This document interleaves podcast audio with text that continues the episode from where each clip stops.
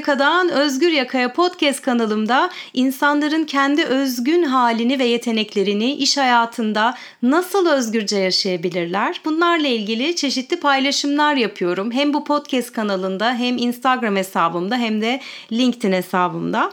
Ve bu kapsamda da hani bir dönemdir e, sohbetler ediyorduk. E, özgür yakalı düşünen, yaşayan, çalışan ya da bu konuya hizmet veren insanlarla. Fakat Ağustos ayında buna kısa bir mola verdik ve e, sizler için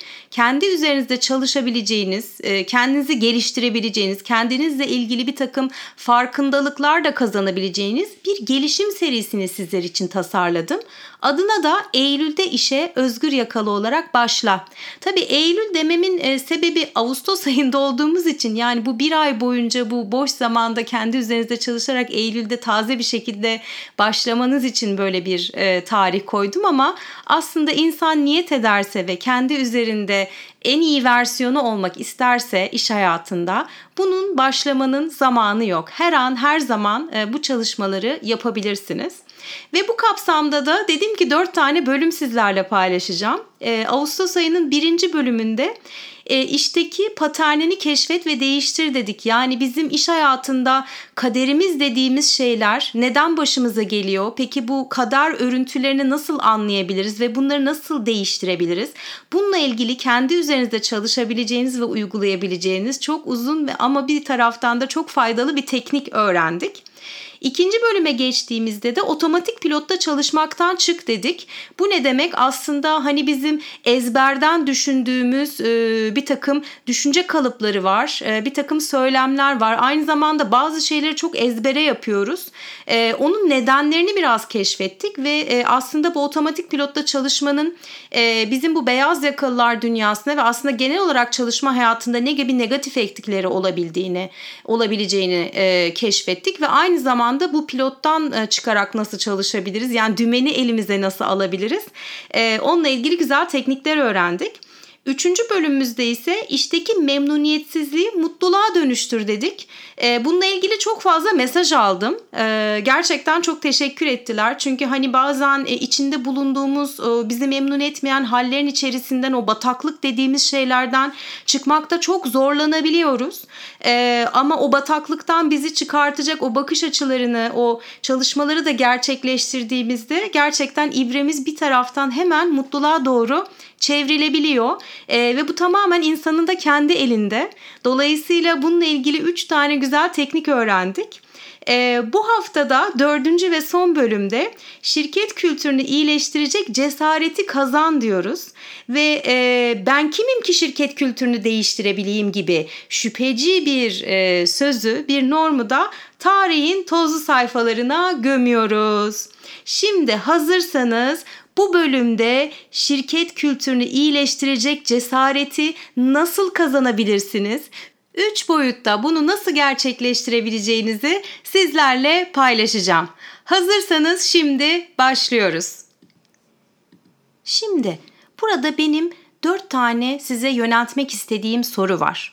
Burada e, her zaman diğer formatlarda olduğu gibi e, kağıdınızı, kaleminizi, çayınızı, kahvenizi, suyunuzu neyse yanınızda bulundurmanızı öneriyorum. Çünkü e, bu soruları sorarken yazılı çizili egzersiz yaparsanız bu bir kognitif teknik. E, çok daha iyi farkındalıklar ve çok daha güzel çalışmalar yapabilirsiniz. Aynı zamanda bunlar sizin zihninizde daha kalıcı hale gelir. Ya da bunları dinledikten sonra sonrasında da kendi üzerinizde tekrar dinleyerek gerçekleştirebilirsiniz. Bunu size bırakıyorum. Dolayısıyla şimdi size soracağım bu dört tane sorunun cevabını lütfen bir kağıda kaleme yazın ya da e, sesli not da alabilirsiniz ama yazmanızı tavsiye ediyorum. Bunlardan bir tanesi. Sizce şirket kültürü nedir? Yani bununla ilgili bir tanım yapsanız sizce bunun tanımı ne olur? Yani Hazreti Google'a hemen sormadan sadece kendinizce nedir bunun bir tanımını yapmanızı istiyorum. İkinci soru şirket kültürü nasıl oluşur? Yani nereden doğar bu şey? Nasıl doğar? Ee, ne gibi öğeler vardır kendi içinde? Bu da ikinci soru. Üçüncü soru şirket kültürü nasıl değişir? Yani diyelim ki içinde bulunduğumuz ortamdan, iş yapış biçimlerinden, düşünme biçimlerinden hiç memnun değiliz. Peki bunu nasıl değiştireceğiz? Kültür gibi son derece köklü bir konuyu. Dördüncü soru ise çalışanların şirket kültürüne etkisi ne? sana sormak istiyorum. Hiç bu sorular üzerinde böyle hayatında ben sormadan önce hiç etraflıca böyle düşündün mü? Herhangi bir araştırma veya gözlem yaptın mı? Kendi cevaplarını bir şekilde bulmaya çalıştın mı? Ve içinde yaşadığın ortamın senin düşünme, çalışma ve yaşam biçimine nasıl etkileri olduğunu hiç hayatında irdeledin mi? Şimdi şirket kültürü programlarına ben yönetim e, danışmanlığı tarafında hizmet veriyorum 2008 yılından bu yana ve çalışanlara e, genelde bu soruyu sorduğumda e, genellikle e, cevap olarak derin bir sessizlik alıyorum. E, çünkü bugüne kadar hiç bu soruları kendilerine sormamışlar e, yönetsel rollere e, de yer alan insanlarla konuştuğumda hani böyle çok kültürün terminolojisiyle ilgili cevaplar vermeseler bile en azından şirketle ilgili olan bir takım vakalar e, ve gözlemler o, o şirketin e, kültürel kodlarına dair müthiş içgörüler e, paylaşmış oluyorlar benle bunları e, konuştuklarında. E, ve tabii ben de hep şunu merak ediyorum. Neden bu çalışan seviyesi bu kültürü kendi gündemine, günlük lisanını alamıyor? Yani onlardan bağımsız bir şey mi ki bu? E, diye hep aklım e, senelerdir kurcalayıp duruyor. Ve bu sadece yönetim seviyesindeki insanların e, düşünmesi, üzerinde konuşması, tartışması gereken bir konu mu bu? Yani benim için tabii ki yanıt çok açık. Ne münasebet. Yani çünkü şirket kültürü şirkette çalışan tüm çalışanların ortak konusu ve ortak sorumluluğu. Sadece yöneticilerin tekelinde olamayacak kadar çok kritik, önemli ve hatta yöneticiden daha da büyük bir konu. Diyelim ki bir şirkette muhasebe uzmanısınız veya pazarlama uzman yardımcısı olarak çalışıyorsunuz ya da insan kaynakları şefisiniz. Belki forklift operatörüsünüz, sekretersiniz veya çay kahve servisi yapmaktan sorumlusunuz. Bu görevde bulunan insanlardan hangisi diğerlerinden önemli veya önemsiz? Bir düşünün bakalım. Böyle bir kıyaslama yapabiliyor musunuz? Peki bir şirkette liderler mi önemli, çalışanlar mı önemli? Bununla ilgili bir yargıya daha çabuk varılıyor değil mi? Çünkü şöyle bir norm var. Her şey tepeden başlar. Liderler nasıl isterse öyle olur. Balık baştan kokar mı acaba? Yani o kadar basit mi bu işler? Tabii ki de değil. Çünkü komşu komşunun külüne nasıl muhtaç ise bu muhtaçlık ve ayrılmaz bağ tüm çalışanlar arasında daha fazla bir etkiye sahip. Hani diyorlar ya kimse vazgeçilmez değildir. Evet ama vazgeçenlerin şirkette bıraktığı etki ister olumlu olsun ister olumsuz olsun çok kritik. Dolayısıyla kişiden bağımsız bırakılan her iz, düşünce ve karar şirketin kaderini etkileyecek büyük bir güce sahip. Şimdi bazılarınız diyebilir ki yahu Deniz çay kahve servisi yapan bir çaydan sorumlu insan şirket kültürüne nasıl kalıcı bir etki bıraksın? Ben de sana kanlı canlı bir örnekle bunu paylaşayım. Şimdi Geçmişte e, bir dönem Türkiye'nin çok büyük şirketlerinden birinin e, ortak bir liderlik kültürü e, programını oluşturması için bu programa hizmet veriyordum. Ve bu program tabii hani sadece insanlarla sınıf ortamında bir araya geldiğiniz bir çalışmadan ibaret değil. aksine arka tarafta çok fazla mutfak tarafında bizim de yaptığımız çok derin çalışmalar var. ve dolayısıyla da bu şirketin merkezine çok sık gidip geliyordum. Ve e, bu şirkette böyle Türkiye'de gerçekten parmakla gösterilen, gıpta edilen e, hani bu Great Place to Work dediğimiz e, hani çalışılmak istenen en iyi şirketlerden bir tanesinde hani neredeyse rol model diyebileceğimiz bir şirket. Ve hiçbir şeyinde bu anlamda tesadüf olmadığını Küçük ama kendi çapında çok büyük e, detaylarda e, bunun neden böyle olduğunu anladım. Mesela genel müdüründen tüm çalışanlara kadar herkes en iyi kalitede olan aynı ofis sandalyesine oturuyor. Yani burada eşitlik e, imkanların en iyi şekilde seferber e, edilmesi ünvandan bağımsız bir konu. Yapılan tüm çalışmalar neredeyse herkese çok açık. Ee, ve bu anlamda da oldukça demokratik bir ortamdı. Hani bu anlamda takdire şayan bir durum var. Bir de mutfaktaki işlerden sorumlu bir kadın çalışanları var. Böyle 50'li yaşlarında e, genelde de benim hani ilk kendisiyle tanışmam toplantı odasında e, biz e, toplantı yaparken e, böyle çay kahve getirdiğinde e, kendisiyle rastlaşmıştım ve hani ben de genelde e, kültür programıyla uğraştığım için insanları e, sadece sohbet esnasında değil ortamı koklamak, e, ortada ortamdaki insanların o e, havasını sezmek e, benim görevim. Dolayısıyla e, kadını yani toplantı odasındaki bulunan insanlardan daha fazla parladığını fark ettim. Bir kere gözlerinin içi parlıyor. Sımsıcak bir şekilde gülümsüyor ve e, bir süre sonra tabii gidip geldikten sonra hani sizin isminizi de biliyorsa bu sadece bana özel bir durum değil. Hani toplantı ortamı da gerçekten müsaitse size halinizi hatırınızı soruyor. Sizinle ilgili detayları hatırlıyor. Ve e, genelde sunduğu ürünlerin hani bu çayın demindeki tadın ben bir gün bile acı olduğunu kesinlikle ve kesinlikle rastlamadım. Kahvesi de her zaman daim böyle taze ve servisi yaparken böyle tüm emeğini verdiği için özenle de sizin önünüze o servisi yapıyor. Yani alt tarafı çay kahve servisi diye düşünmüyor işini. Hakkını veriyor. Ve herkes bu e, çalışan kadını çok seviyor. Ne zaman ziyaret etsem onların e, dertlerini böyle gülümseyen ve kapsayıcı bir yaklaşımla üzerlerinden böyle çekip alıyor çalışanlarının ortak e, çalışma odasında ve e, o kadar etkili ve o kadar toparlayıcı bir e, faktörü vardı ki kendisinin. Hani bu domino etkisi gibi bir şekilde bu hava bütün çalışanlara bu çay kahve servisi yapan insandan yayılıyor. Ve bir gün meraktan hani dedim ki bu kişinin mutfağı nasıl? Normalde hani çalışanların mutfak tarafına girmesi yasak. Hani dışarıda belki böyle bir perde var ama içeride ne, ne vardır diye. Hani izin istedim. O da tabii ki buyurun dedi. Ee, hani şirket mutfağı nasıl olabilir ki? Yani son derece böyle mekanik çay kahve makinesinin vesairenin olduğu, bulaşık makinesinin olduğu bir yer. Ay içeriye bir girdim. Ortalık pırıl pırıl. Bardakların hepsi böyle inci gibi dizilmiş ve her şey parıldıyor. O kadar düzenli, o kadar temiz ve o kadar muhteşem ki ve üstelik hani bir tane de kendisinin oturduğu e, bir masa var. Masanın üzerinde de mis gibi kokan e, böyle sümbül çiçekleri var. Taze çiçek var. Bahar gibi ev derler ya. Yani gerçekten bahar gibi bir mutfakla karşılaştım. Aynı kendisi gibi. Yani insan neyse aslında bulunduğu yeri de ona çeviriyor. Bakın bu çok enteresan bir şey.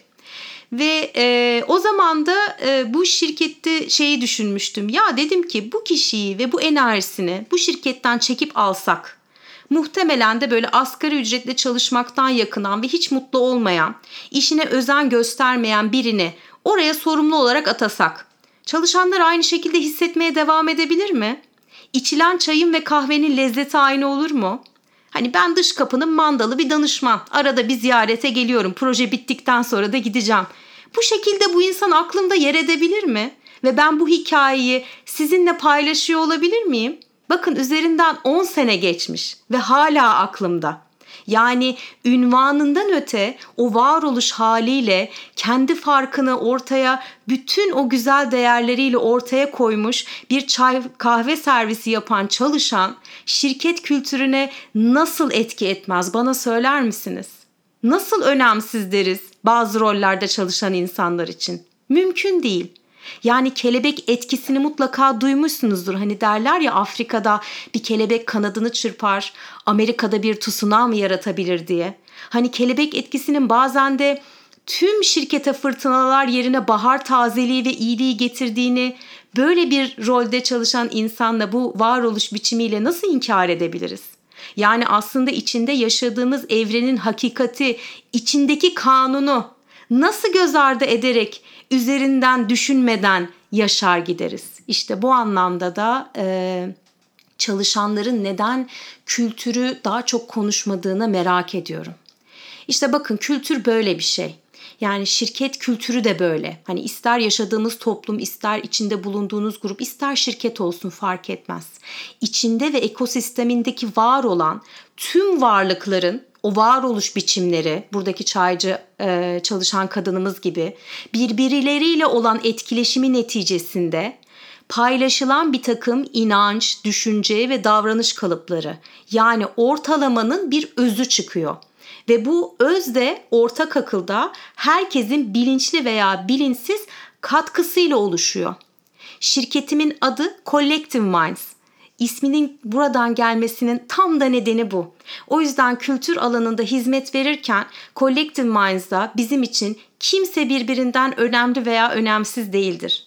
Herkesin bir etki alanı ve katkısı ve seyre olumlu veya e, olumsuz etkisi olduğunu bilerek biz o projelere başlarız ve küçücük bir kelediğin e, kanadının çırpılışının yarattığı o fırtınalar veya güzellikler olduğunun da son derece farkındayız ve biz genelde bu paternleri, bu hikayeleri bulmanın peşindeyiz ki daha bir, iyi bir ortam inşa edebilelim. Yani neyin neden olduğunu anlayamadığımız kesinsizlik ilkesi içinde dünya nasıl ilerliyorsa ve biz de bunu bir şekilde okumaya niyet ediyorsak kültürde böyle ilerliyor ve bunu da okumamız gerekiyor. Ve bundan 10-15 sene önce kültürün önemini ben genelde konuşmaya başladığımda alay edenlerle çok fazla karşılaşıyordum. Yani şirketlerin de ortak akılda o zamanki dönemlerde paylaştığı normlar, inançlar, bilgiler böyle şimdiki gibi değil. O zaman böyle konuştuğumuz konular daha çok ciro, karlılık, strateji ve insanların böyle peynir ekmek gibi harcandığı bir gerçeğin içerisinde ilerliyordu. Daha vahşi bir düzen vardı. Peki onun sonucunda ne oldu? Büyük bir patlama yaşandı. İnsanlar bu çarpık kültürel kodlar içerisinde böyle kendi esenliğine ve varlığına yabancı kalamayacak kadar bıktı. Ve ondan sonra da işte Great Resignation, büyük istifa denen e, bir şey dünya çapında e, olmaya başladı. Şu anda herkes her tarafta iş değiştiriyor. E, kimileri kendi işini kurmak istiyor, kimileri başka bir şirkete girerek saadeti bulabileceğini düşünüyor gibi gibi böyle bir sürü bir acayip bir çalkalanma dönemin içerisinden geçiyoruz. Ve Hani ben daha çok projeler kapsamında e, şirket genel müdürleri, CEO'lar, yönetim kurulu başkanları ama tabii proje kapsamında da en çok insan kaynakları profesyonelleriyle çalışıyorum. Ve e, bu 10-15 senelik e, süreçte de pek çok insan kaynağı lideri ünvanını daha çok kültür ve insan lideri olarak değiştirdi. Çünkü insanın şirketin sahip olduğu veya kiraladığı bir mal ve kaynaktan öte bir değer olduğunu yavaş yavaş anlaşılmaya başladığı bir döneme girdik. Ve bazılarınız da diyebilir ki ya hala çok acımasız ortam Deniz ya hala böyle yalandan bir takım faaliyetler yapıyorlar işte anket çalışmaları falan yapıyorlar en iyi çalışılmak istenen şirket seçiliyoruz ama yani böyle yalandan dolandan ilerliyor aslında o işler bazı şeylerde çok değişmedi. Şimdi o o kadar kolay bir mesele değil. Bir kere onun altını çizeyim. Yani böyle bir beklentiniz varsa bugünden yarına hani şirketim dünyanın en iyi çalışılan şirketi olacak. Birisi size derse bilin ki orada çok büyük bir yalan var. Böyle bir şey olamaz. Çünkü kültür dediğimiz şey çok zor oluşuyor. Hani o öz dediğimiz ortak akılda oluşturduğumu öz dediğimiz şey çok zor oluştuğu için çok da zor dönüşebiliyor. Yani bunun için herkesin kendini e, bütün adanmışlığıyla ortaya koyması lazım ki hani onun için bile bir, bir buçuk sene falan diyorum size. Çok kolay bir şey değil. Dolayısıyla e, orada da e, lütfen haksızlık etmeyin e, ve içinde bulunduğunuz şirketin de bir sürdürülebilirlik yolculuğu var. O yolculukta da her şirketinde farklı bir bilinci, farklı bir bilinç seviyesi ve farklı bir evrim süreci var. E, dolayısıyla hani bu podcast'i dinlerken lütfen e, o kulakla beni dinlemenizi rica ediyorum. Çok da haksızlık etmeyelim. Hani dedik ya çok vahşi bir dönemden geçtik. Hani o dönemdeki gerçeklik de oydu. Yani e, dolayısıyla şimdi bunu yargılamanın da alemi yok ama şu anda hani yaptığımız hatalardan ya da oradan öğrendiklerimizle bambaşka bir gerçekliğe doğru gidiyoruz ama bunun dönüşümü çok kolay olmayacak. Şimdi podcast'in başlığı dediğimiz gibi şirket kültürünü iyileştirecek cesareti kazan dedik. Şimdi diyeceksiniz ki ya Deniz bu bu kadar zorsa ben ne yapabilirim? Ben de diyeceğim ki burada senin sırasıyla izleyebileceğin 3 tane yol var. Bunlardan birincisi kendi varoluş biçimini iyileştirmek ve geliştirmek. Her şey yine senden başlıyor. İkincisi şirketin iyileştirebileceği alanları tespit etmek ve bunların her birine çözüm geliştirmek. Üçüncüsü tespit ve çözümlerini o bulunduğun alanın sorumlusuna sunmak ve bunun takipçisi olmak. Şimdi gelin bu üç yolu sırasıyla nasıl ele alacaksanız size onları paylaşayım. Evet, birincisi kendi varoluş biçimimi iyileştirmek ve geliştirmek. Önce buna niyet etmeniz ve bunu nasıl yapacağınızı keşfetmeniz lazım. Şimdi bana soracak olursanız bir şirketin en büyük sorunu aile kültürüne sahip olmasıdır. Çünkü aile kültürü olduğunda liderler böyle ebeveyn rolüne soyunur. Ona bağlı çalışanlar da böyle sürekli onay, sevgi, ilgi bekleyen, ödüllendirilmek isteyen, takdir edilmek isteyen çocuklara dönüşürler. Yani yetişkinliğe bir türlü adım atamazlar. Çünkü çocuklar kendini bilmez kendini bilmeyi hala ebeveynleri üzerinden tanımlamakta ve her şeyi onlardan beklemekte ve onay almakta ısrar ederler. Dolayısıyla sorumluluk birinci yerine daha çok şikayet etme, ağlayarak, sızlanarak istediklerini böyle yaptırma, ilişkilerde yüz göz olma gibi bir takım durumlar yaşanır. Ve lider rolünde oturanlar içinde sıkıntılı gibi gözükse de bu durum kendi gücü elinde hisseden, her şeye kendisi karar veren ego karşısında bu alandan da pek de çıkmak istemezler. Çünkü hani çok e, seslilik içerisinde karar vermek zaten zorlaşır. Yani ben burada her şeye karar vereyim, geçeyim der. Ve şirkette var olan tüm başarıları içten içe kendinden bilmeye başlar. Çünkü o karar vermiştir, o çalıştırmıştır, aslında o başarmıştır. Ve başarısızlık olduğunda ise çalışanlarının yani çocuklarının suçu büyümeye ve görünür olmaya başlar. Ele avuca sığmayan, yaramazlık yapan, söz dinlemeyen çocuklar işi başaramamış olur. Hani bazen çocuğumuza kızdığımız zaman deriz ya hani anası kılıklı bu ya da senin oğlun işte aynı sana çekmiş derler ya böyle ailede. Şimdi aynı durum aslında dile getirilmese de bilinç altında şirketlerde de maalesef böyle işliyor. Ve size bir istatistikten bahsedeyim. Hani belki diğer podcastlerimde bahsetmiş olabilirim. Daha önce dünyada çok büyük bir e, araştırma yapıldı e, şirket kültürleri konusunda. Türkiye, e, şimdi Amerika çok sonuç odaklı, çok acımasız bir kültür ortamına sahip. Hani duyguların vesairenin çok içinde yer almadığı ve çok fazla insanların suistimal edildiği bir ortam. Hani duygusal dayanıklılığınızın e, çok üst e, boyutta olması gerekiyor ki orada ayakta kalabilin. E, Türkiye'ye geldiğimizde bizde hem sonuç odaklılık var. Hem çok acımasız hem de aynı zamanda aile kültürüne sahibiz. Yani korkunç bir şey. Ve bunun evrimi gerçekten çok çok zor. Ee, ve ben de senelerdir hani bu alanda iyileştirmek, geliştirmek için kendimi adayarak, ben de araştırarak, geliştirerek, şirketlerle ben de oturup kafa yorarak e, bunu öğrenmeye ve hala gidilebilecek çok fazla yol olduğunu keşfeden hani bu konuyla ilgili hizmet vermeye çalışan biriyim. Şimdi öncelikle şirketin içinde var olan bir kere e, bir kendi halinize üç boyutta dürüstlükle bakmanız gerekiyor. E, gerçekçilikle kendinize. Bunlardan bir tanesi bir, ben komutla mı çalışıyorum yoksa kendi yöntemlerimi kendim mi geliştiriyorum? Bakın bir, ben komutla mı çalışıyorum dışarıdan yöneticinin bana verdiği yoksa kendi yöntemlerimi kendim mi geliştiriyorum? Yani birinin bana bir şey söylemesine ihtiyacım var mı?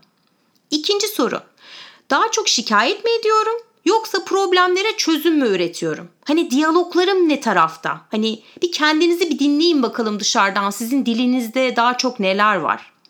Üçüncüsü işimi yarım yamalak yapmış olmak için mi yapıyorum? Yoksa işimin hakkını vererek özenle mi çalışıyorum? Yani onu böyle dört kolla sahipleniyor muyum?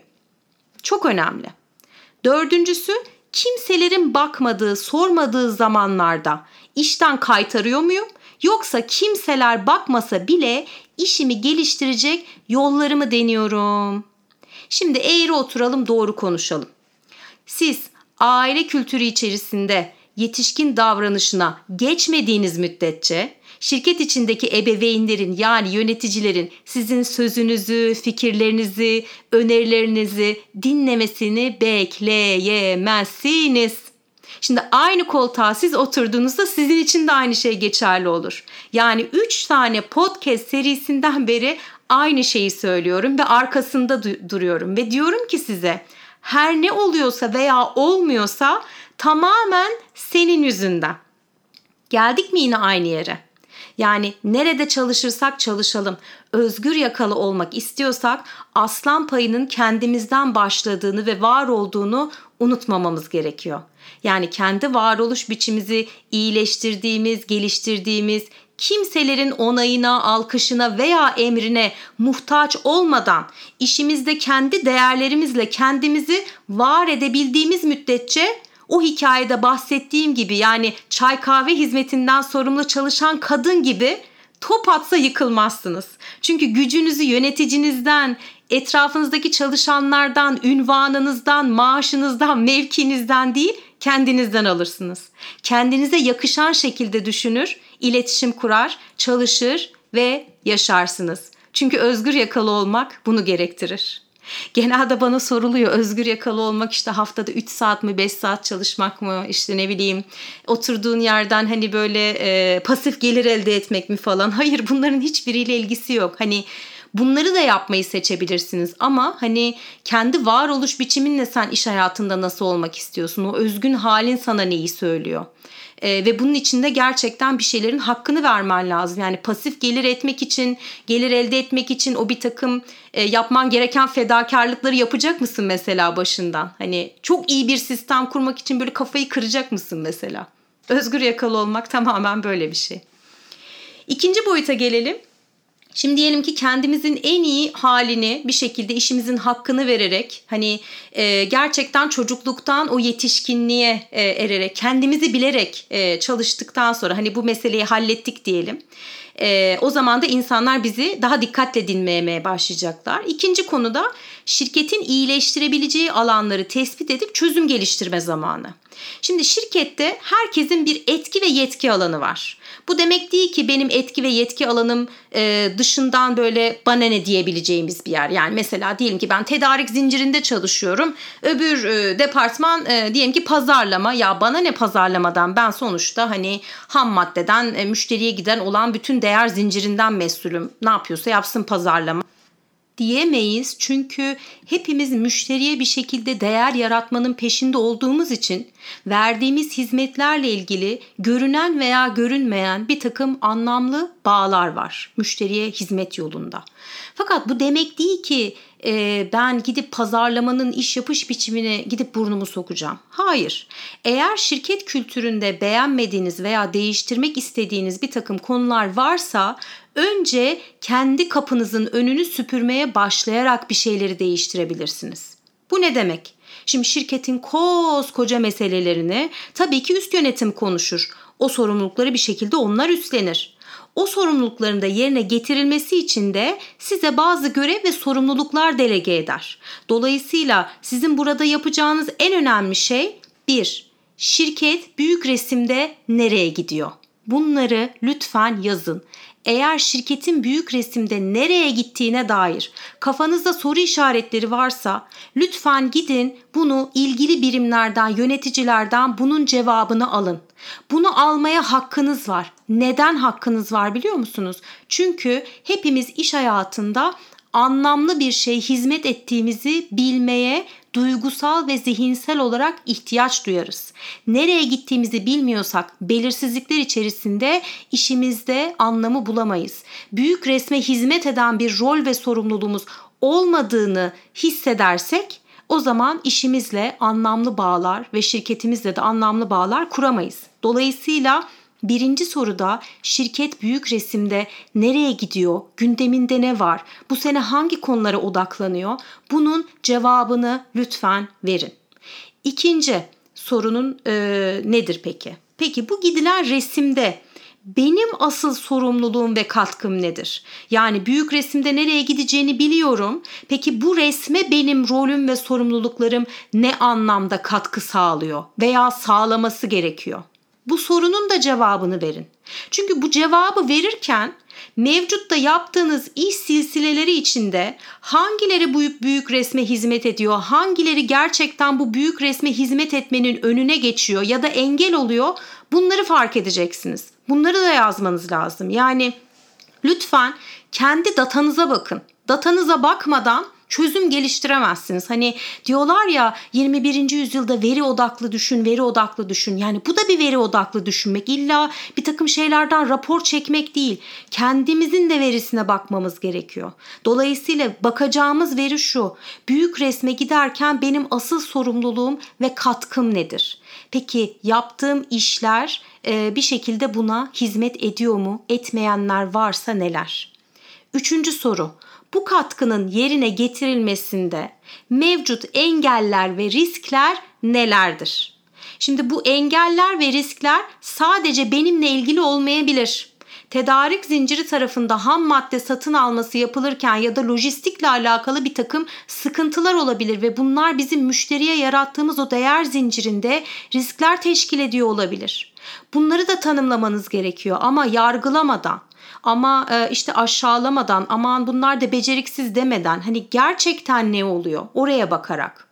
Dördüncüsü de bunları ortadan bir şekilde kaldırmak için. Bir, kendi işimde Artı bir neleri değiştirebilirim? Artı bir ya küçük. Neyi değiştirebilirim? Yani neyi nasıl farklı yapabilirim ki gerçekten hani bu büyük resme hizmet etme konusunda o iş yapış biçimlerimizde, düşünce biçimlerimizde, iletişim biçimlerimizde, iş süreçlerimizde ki bütün bunların hepsi aslında kültürdeki o davranış, düşünce ve çalışma hallerimizi belirliyor.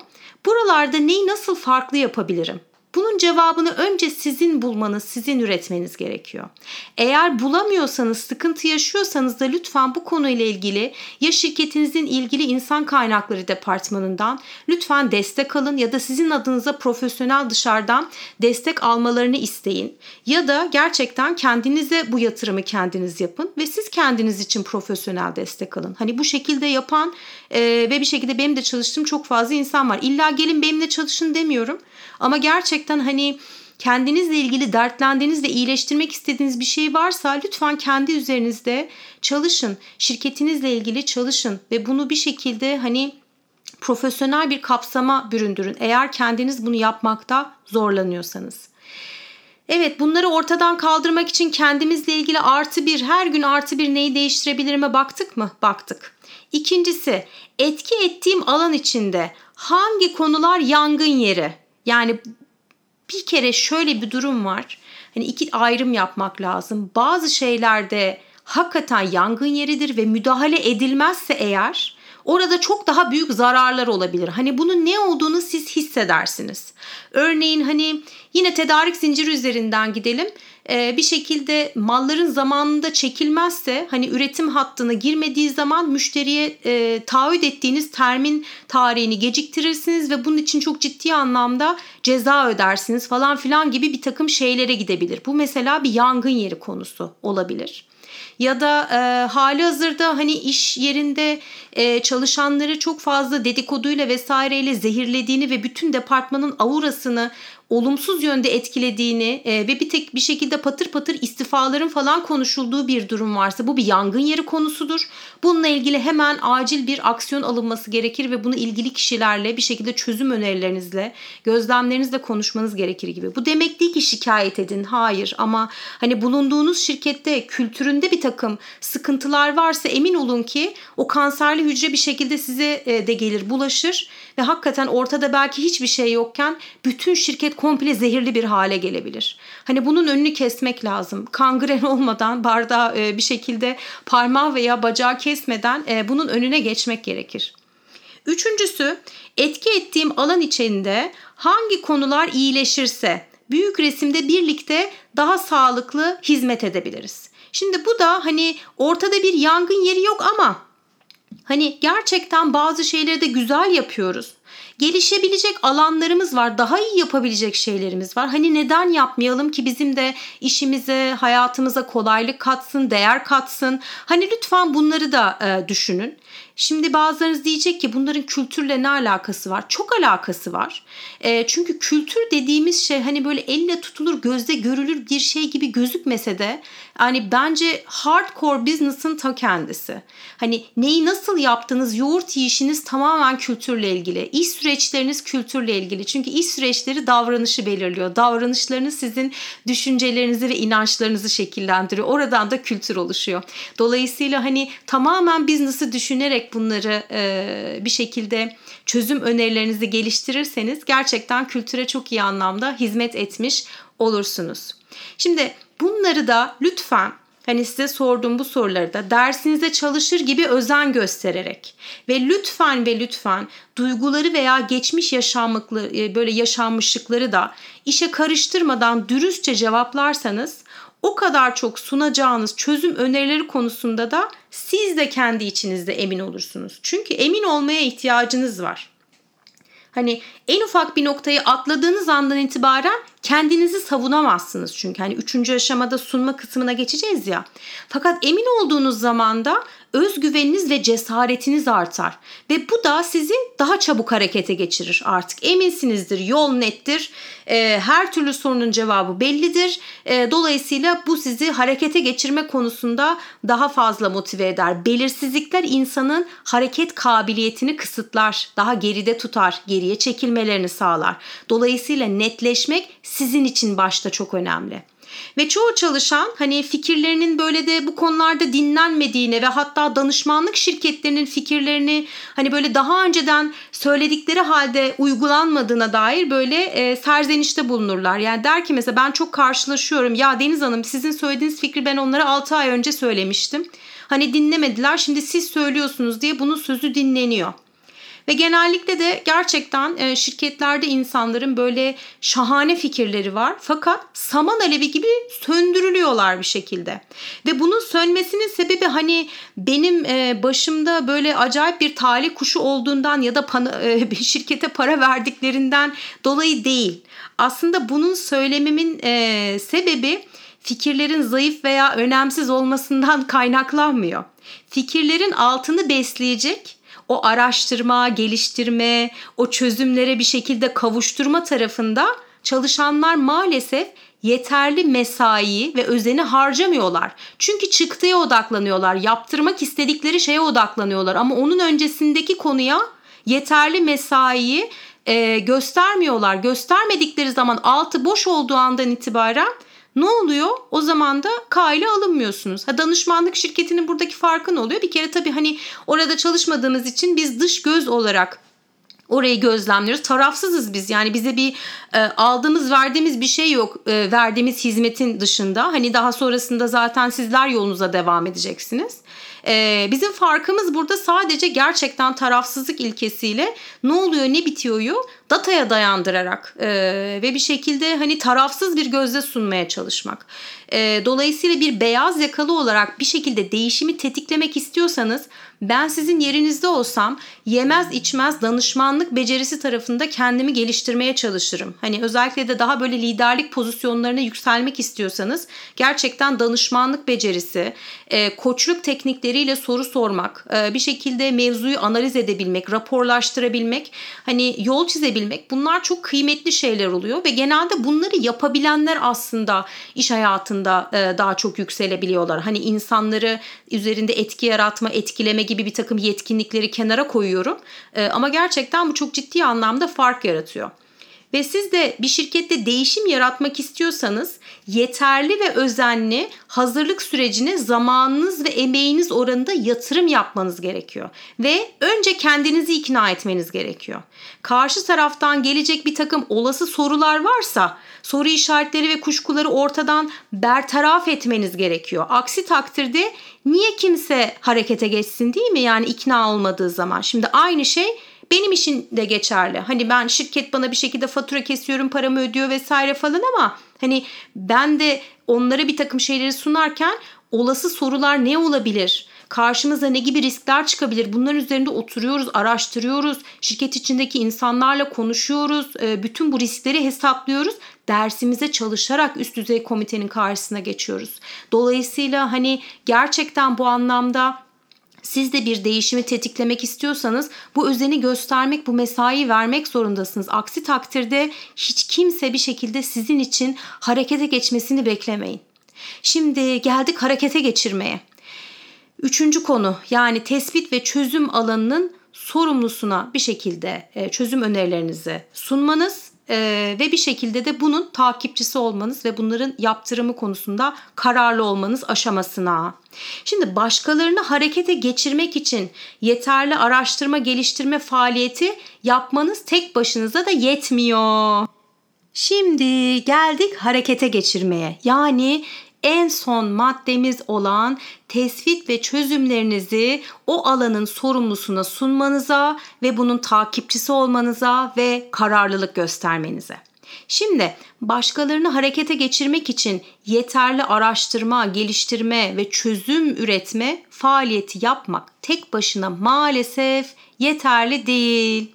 Kime, neyi, nasıl aktardığınız da çok önemli Ve bu da genelde yanlış şekilde yapılıyor.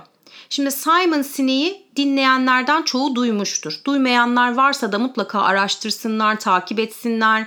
Paylaşımlarından, kitaplarından ve eğitimlerinden mutlaka ve mutlaka istifa etsinler. Çünkü ben 2004 yılından beri kendisinin takipçisiyim ve bazı kullandığım model ve metodolojilerde ben de e, hem kendi hayatımı yaşarken hem de sunduğum hizmetlerde çok ciddi anlamda istifade ediyorum.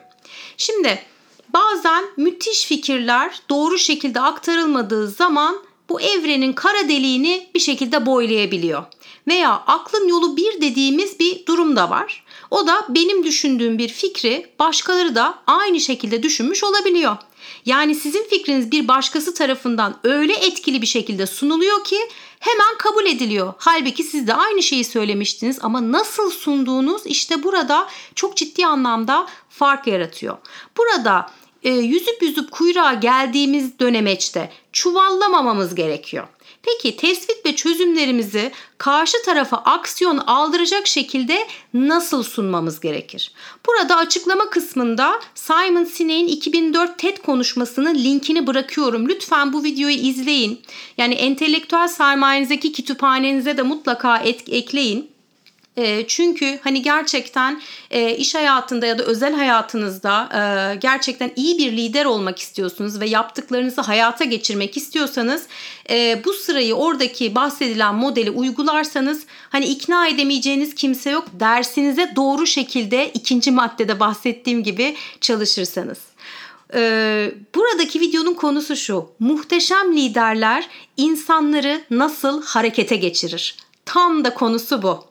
Şimdi benim hayatımı, iş yapış biçimimi, sunumlarımı ve hatta iletişim tarzımı sonuna dek dönüştüren bir teoriden bahsediyor bu videoda. O da altın çember teorisi yani the golden circle. Bu modelin mantığını kavradığınız zaman artık eskisi gibi çalışamayacağınızı ve iletişim kuramayacağınızı size garanti ediyorum. Ve model şöyle diyor. İnsan kararlarını duygusal boyutta alır. Bu da limbik beyinde meydana gelir. Yani bizim frontal korteks dediğimiz bu homo sapiens'deki ön beyin lobunda meydana gelmez. Ve insan duygusal bir bağ kuramadığı zaman da maalesef harekete geçmekte zorlanır ve hatta herhangi bir markayla, insanla, herhangi bir şirketle vesaireyle bağlılık da geliştiremez.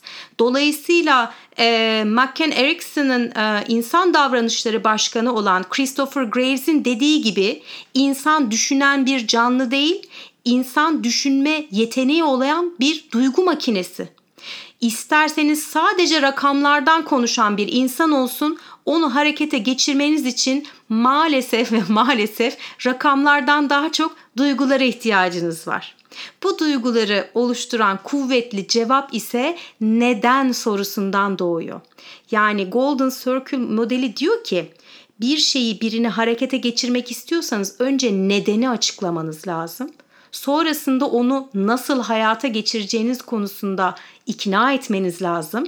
En sonunda ondan hangi konuda aksiyon alması gerektiğini ona soru olarak sormanız lazım. Yani ne istediğinizi karşı tarafa sormanız lazım. Neden, nasıl, ne. Fakat genelde ne yapıyoruz? Önce neden başlıyoruz? Nasıl yapacağımızı da çok izah etmiyoruz. Yani nedeni zaten hiç konuşmuyoruz. Konuşmadığımız zaman da insanlar bir şekilde bizimle hani e, bağ kuramıyor ya da insanları harekete geçiremiyoruz. Dolayısıyla önce nedenimizi izah etmemiz lazım. Sonra bunu nasıl hayata geçireceğimizi söylememiz lazım. En sonunda da karşı taraftan ne beklediğimizi net ortaya koymamız lazım. Ondan sonra da bas marşa çalışsın. Yani neden şirketin X alanında değişime ihtiyacı var. Kültürün şu alanında bizim departmanımızın şu konusunda neden ihtiyacımız var değişmeye? Bunu izah etmeden şu konuda değişmemiz lazım. Böyle yaparsak düzelir derseniz bir kere geçmiş olsun. Birincisi bu yaklaşım karşı tarafta burada işler yanlış gidiyor der. Yani altında sen bu işi doğru yapamıyorsun, bilmiyorsunla başlar. Yani bu mesajı verir. Yönetici de ne yapar? Dinleme şalterini indirir ve kendini kapatır. Ancak bunun şirketin büyük resmine yani varoluş amacına, hedeflerine, stratejilerine veya onların güzelliğine bağlayarak anlatmaya başladığımızda karşı tarafta ortak bir paydada ve bilgide buluşmuş oluyorsunuz. İtiraz veya savunmayı bir şekilde ortadan kaldırıyorsunuz ve aynı dili ve konuları konuşan ve hatta anlaşıldığını hisseden bir yönetici artık oluyor karşınızda. Şimdi bakın bu çok önemli. Yani burada şöyle bir şey var. Ahmet böyle yapıyor. Mehmet'in yüzünden böyle oldu vesaire dediğinizde hani zaten e, demiştik burada bir çocukça bir davranış var. Şikayet eden bir çocuk var. Ağlaya zırlıyor. Orada istediğini almaya çalışıyor. Ama yöneticimiz ebeveyn o yetişkin.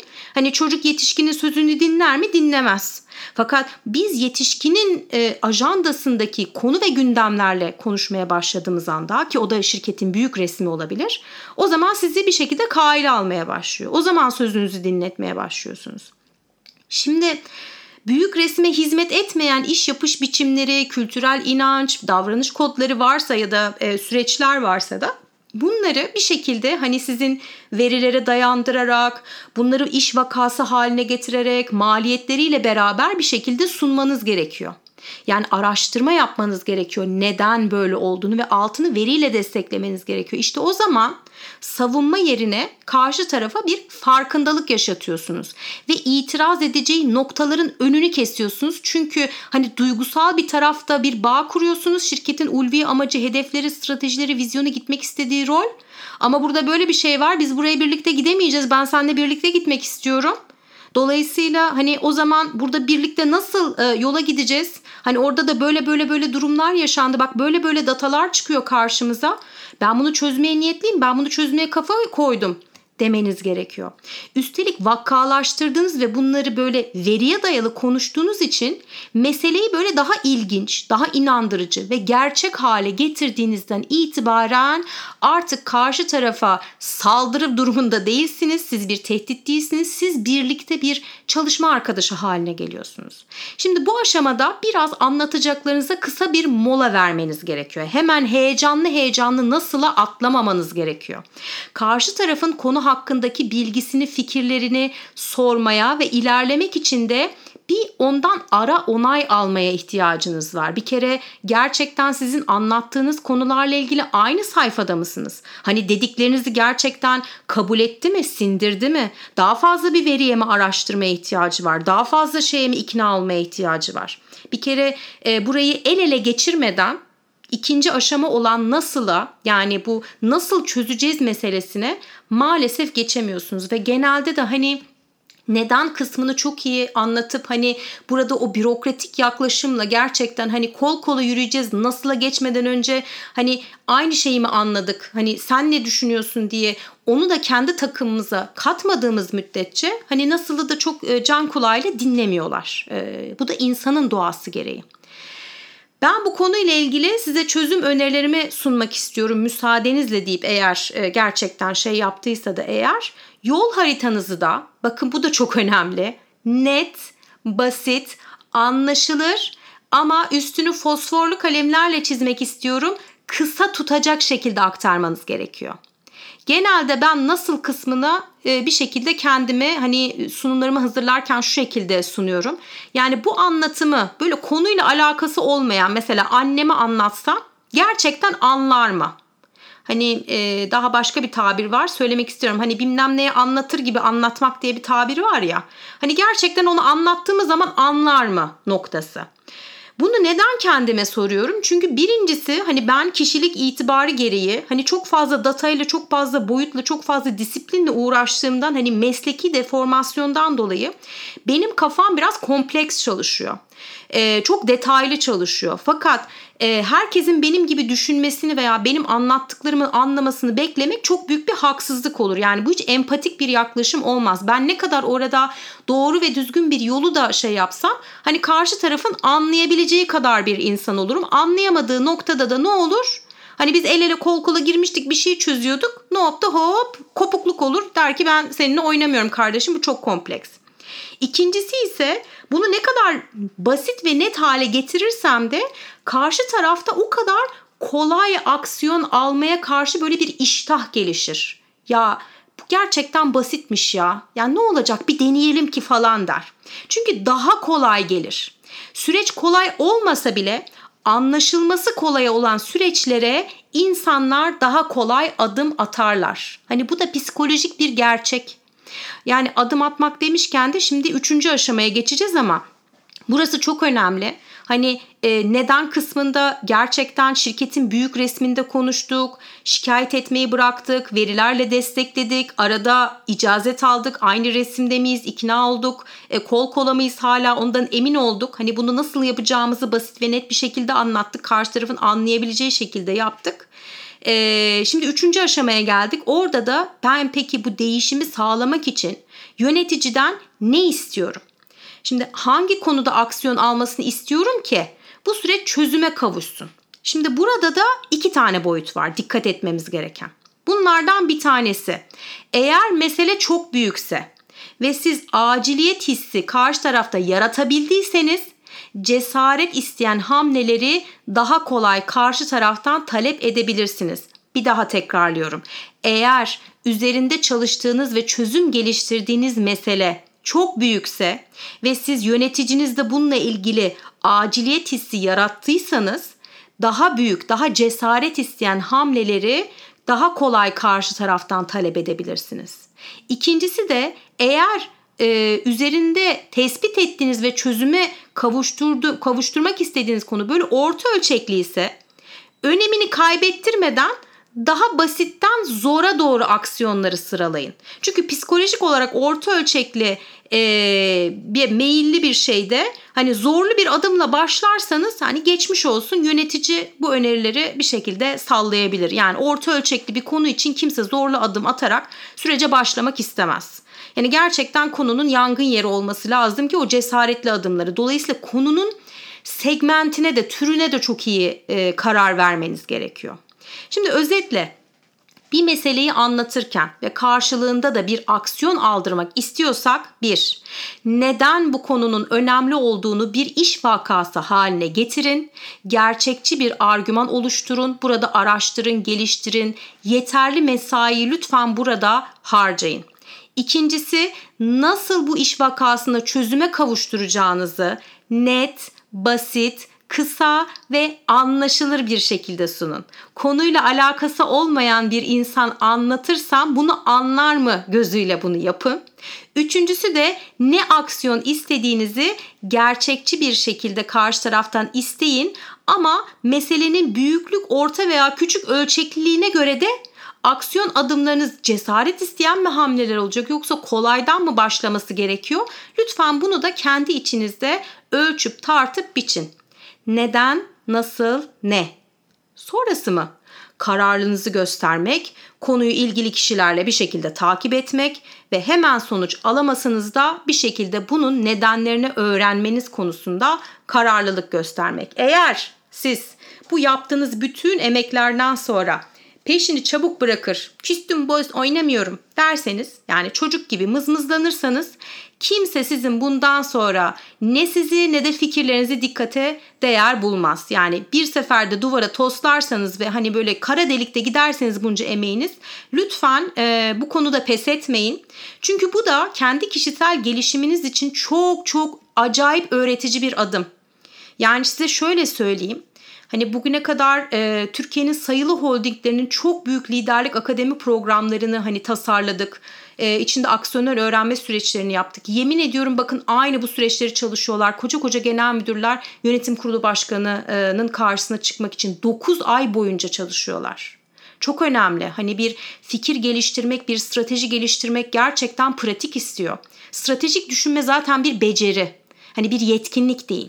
Yetkinlikle becerinin arasındaki farkı sorarsanız eğer beceri bisiklete binmek gibidir. Hani sürdükçe gelişirsiniz. Hani practice makes perfect derler ya. Pratik yaptıkça gelişirsiniz. Stratejik düşünmede de araçları, tool'ları, e, yöntemleri, modelleri öğrenirseniz ve bunları ne kadar çok pratik ederseniz kendinizi o kadar geliştirirsiniz. Diyelim ki bu şirkette sizin bu dediklerinizi anlayacak bir tane Allah'ın kulu yok diyelim. Hani her zaman da diyorum gerçekten gerekli çabayı, gerekli özeni, gerekli emeği kendiniz vicdanen gösterdiğinize inanıyorsanız yani ben gerçekten bu işin hakkını verdim ama bu ortamda yeşeremiyorum, meyve veremiyorum, e, büyüyemiyorum derseniz de o zaman gerçekten sizinle aynı bilinçte ve frekansta olabilecek başka şirketlere gidebilirsiniz. Yani her zaman dediğim gibi ağaç değilsiniz. Yerinizi değiştirebilirsiniz. Ama bu pratikleri bulunduğunuz yerde yapmak sizi bir sonraki gideceğiniz yere güçlendirerek çıkartır. Diyaloglarınızın kalitesini geliştirir aile kültürü tarafında sizi yetişkinlik mertebesine doğru atlatır. Belki de aile kültürünü komple yetişkin kültürüne dönüştürmenize sebebiyet verir.